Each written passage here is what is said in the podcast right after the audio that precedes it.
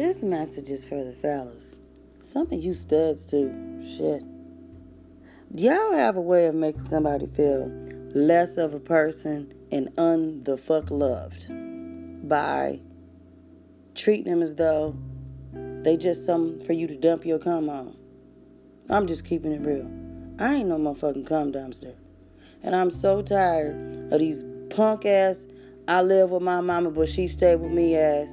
I'm really not with my baby mama, but we in between relationships. Can I stay with you ass? This not my car, it's her car, but I took it because I'm mad at her ass. Fuck you, petty ass niggas. Because I'm a petty bitch. Let me tell y'all something. Y'all sit up and you won't talk to this woman, period. But as soon as that dick muscle with less girth get an attitude and get the rotating your draws and get the working, now all of a sudden that bitch is your bae and your boo. You ain't know nothing about that hoe when the sun was up. Ain't text her thinking about you. Ain't said how you doing. Ain't sent her no nothing. But it's 126 o'clock in the morning and your donkey ass talking about some, hey boo. Well, shit. Where the hell was your donkey ass at at 1.30 in the afternoon? Now you blow up the phone and you want to know what's going on, what I'm doing. Um, can you come over?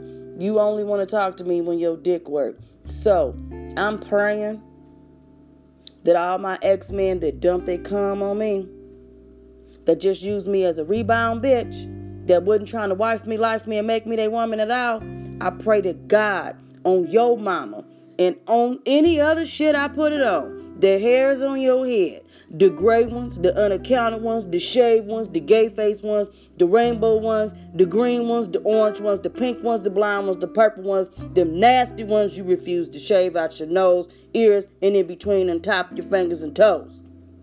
That your shit goes limp. I pray Viagra don't kick in. I pray you got to squeeze your dick together and make it work. I pray that Kenneth Johnson be your bitch new best friend. Side hoe is out.